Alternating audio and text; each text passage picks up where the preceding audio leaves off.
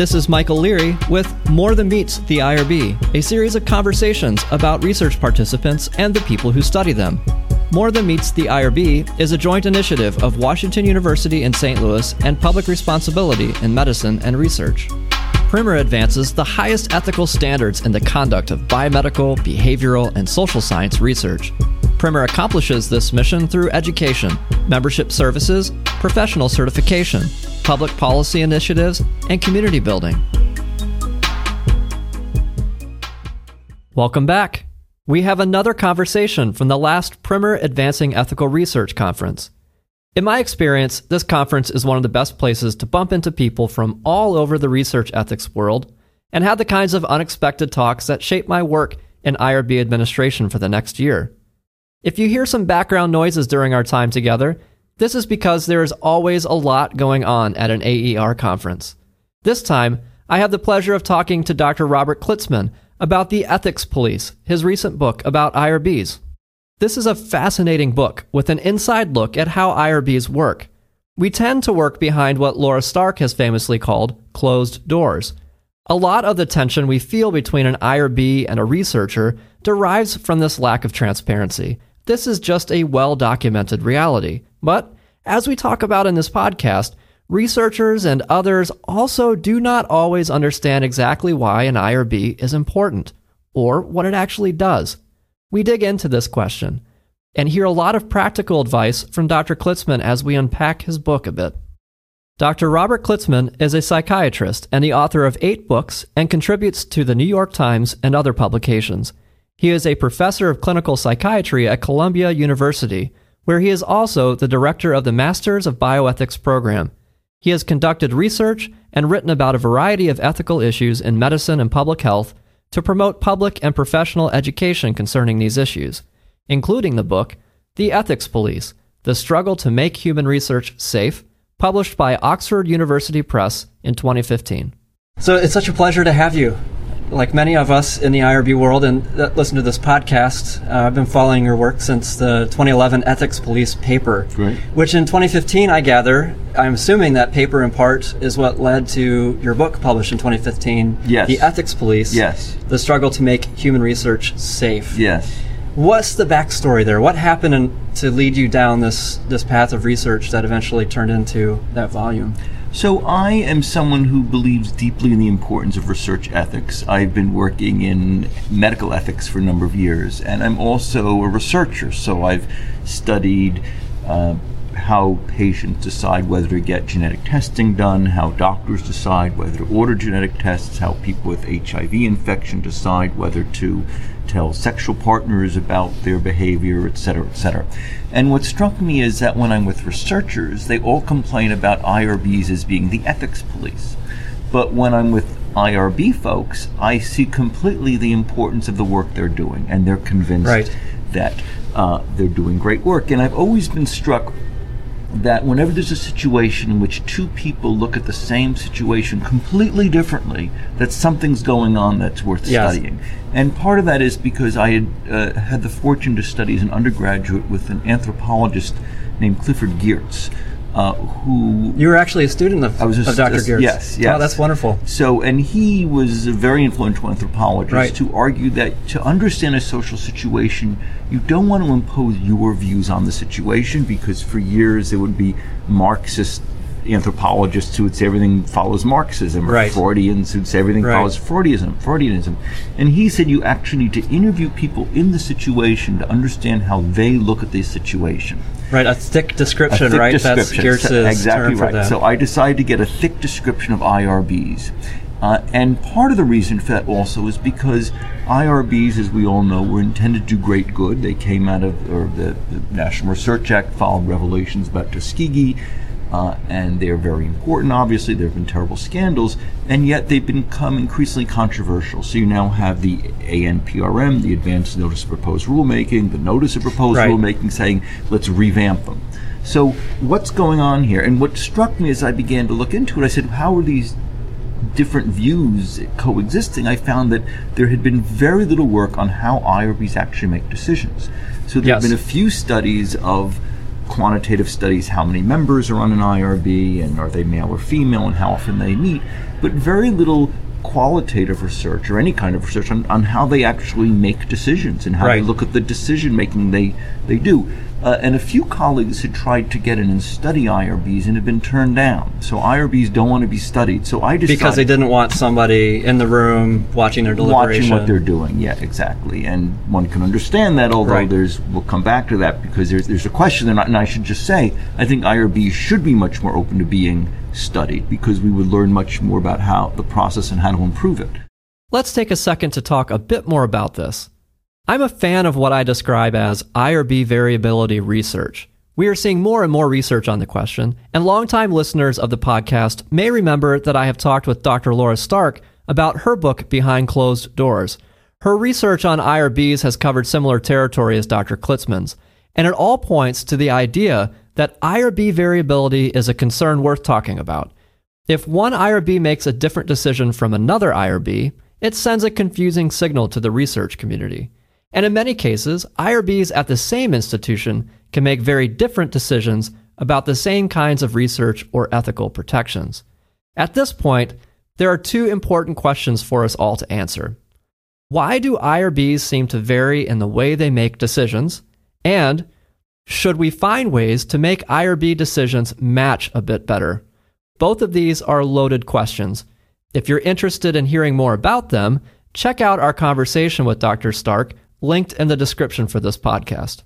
So I decided to do is to study the chairs of IRBs and interview chairs about, and then other members about their experiences. So I ended up interviewing.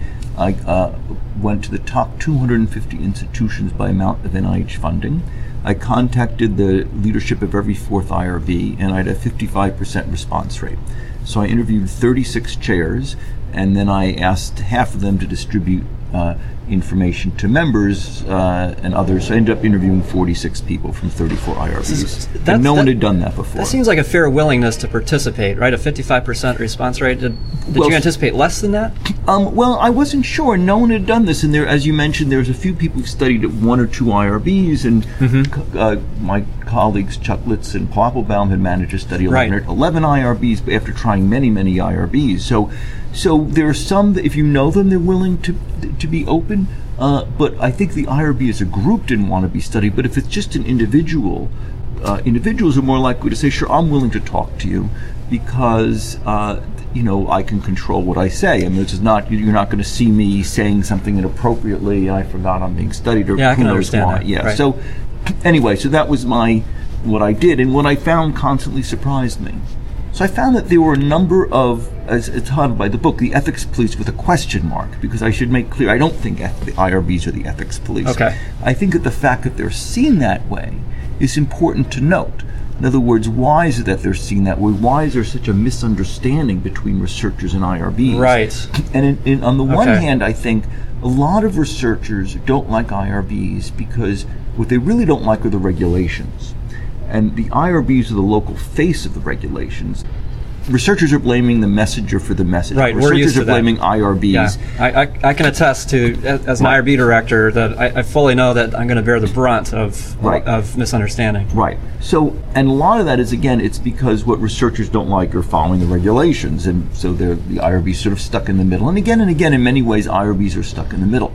Now that I want to say with all my love for IRBs doesn't completely excuse some IRBs for at times doing things that I think are overreactions or not in the best interest of Right. developing and working with researchers as Like best over they can overreading a risk. overreading a risk. And so, but I found there were interesting reasons for that. So, so overall, what I found is that there were issues concerning both the process of IRB decision making and the content. So, in terms of the process, IRBs have to deal with the feds, which are often difficult. So, a lot of IRBs said they would eh, call up OHRP and they'd say, well, you know, here's this particular study, and when you write, when 45 CFR 46 says this, do you mean this or that? Right. And what they find is that the feds will repeat back on the phone, quote, the regulations say, but um, but um, but um. And they'd say, yes, yes, but in this particular study, would you interpret it this way or that way? And they get back the answer, regulations say, but um, but um, but um. So that's completely unhelpful. Right? So I think that the feds could do something that would be have a hotline, could be more available, could really sort of open up a discussion, have a, a discourse. Um, and I think, in terms of where I'm going with this, I think there need to be, needs to be much more consensus in the field. I think there needs to be much more work to consensus in the field. What, what does that mean? How, how would we develop consensus?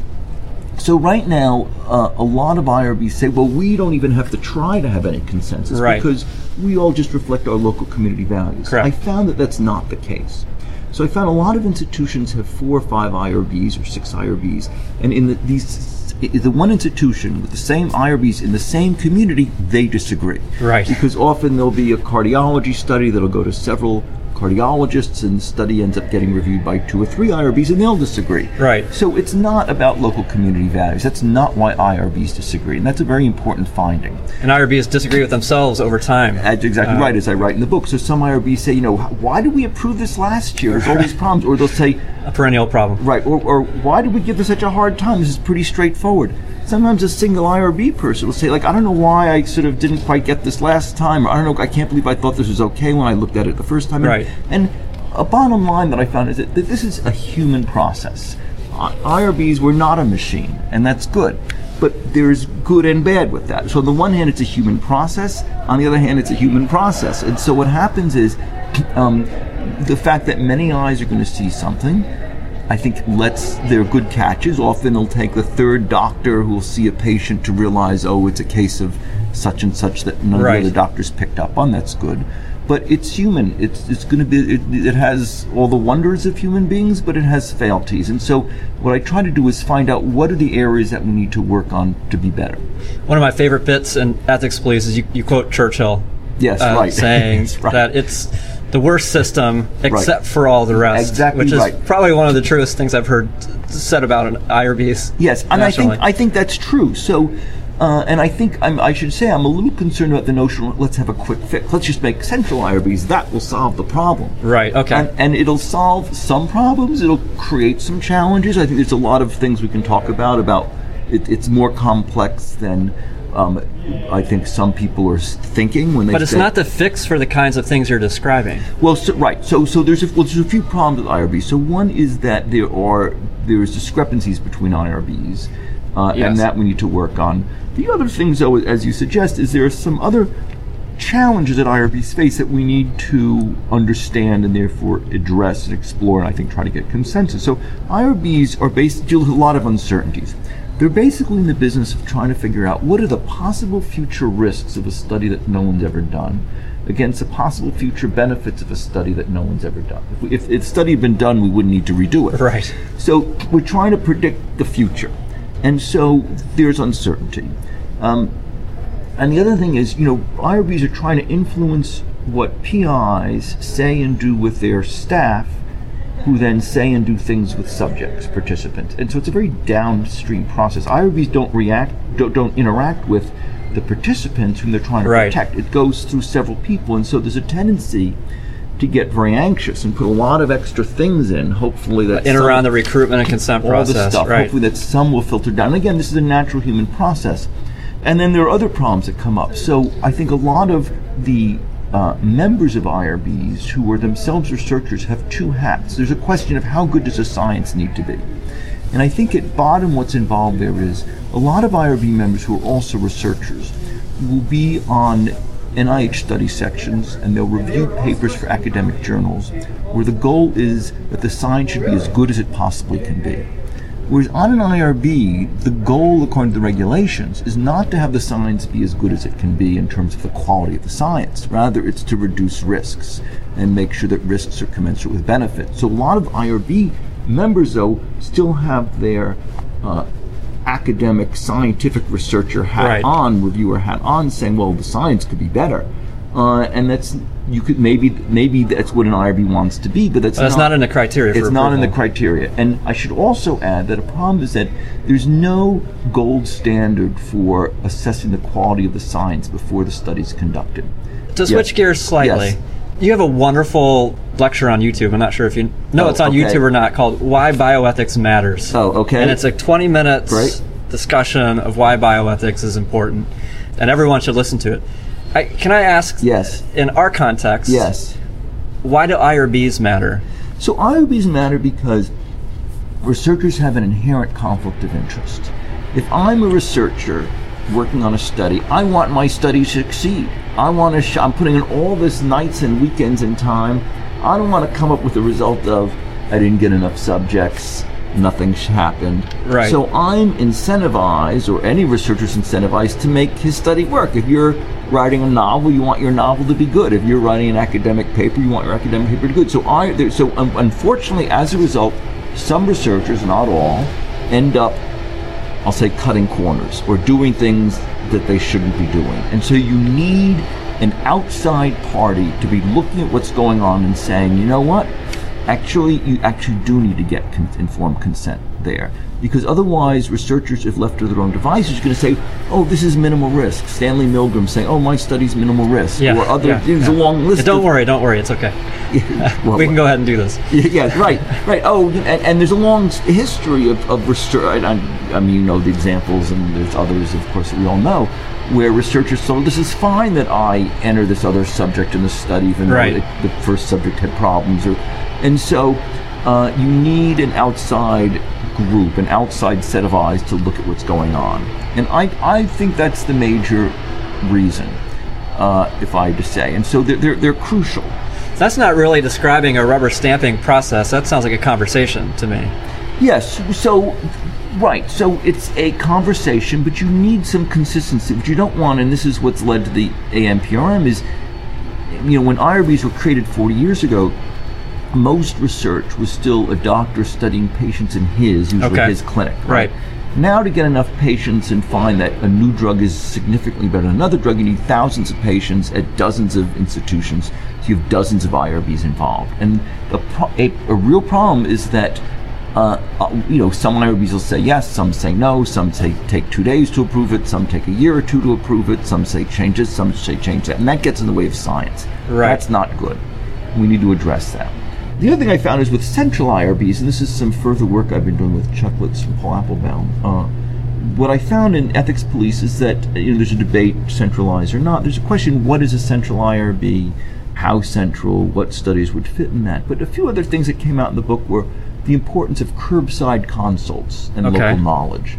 So a lot of IRBs said, uh, you know, what's good about our being local is that researchers see me in the parking lot and they'll say, hey, let me ask you a question. Right. I'm thinking of doing this study. You do it this way or this way? What do you think? And they'll say, well, actually, you know, why don't you do it this way? I think Right. it'll go do better. Tho- that- those encounters, those random encounters walking across campus are often where the best IRB conversations happen. Exactly right. So that's what we want to preserve. So my concern with going to a central IRB is you want to be able to have that. You don't want it to all be legalistic, where I send a formal memo to you, you send a formal Right. memo, m- Right. you know, uh, memo back to me. It just because that it just gunks up the process and take months, and it just this sort of informal exchange. So that's. I think that's important, and I think that you want to find a way. If we go to central IRBs, as it looks like we're going in some ways, that that's somehow preserved, whatever that may be. Maybe it's a hotline, but again, I think the fact that it's someone you know that you trust, Right. it's not, you know, a random.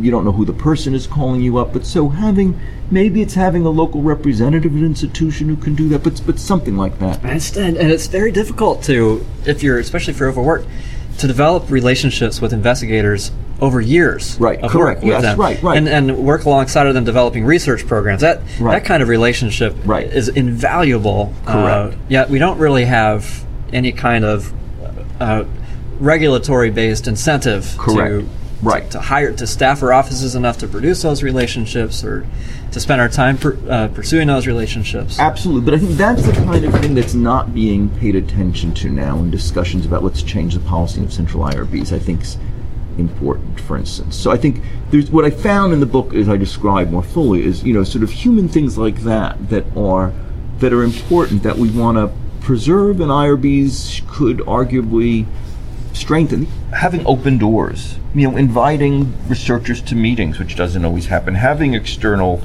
appeals having a body of case law in other words precedent. A lot of irbs have no institutional memory. Someone will say hey wait a second.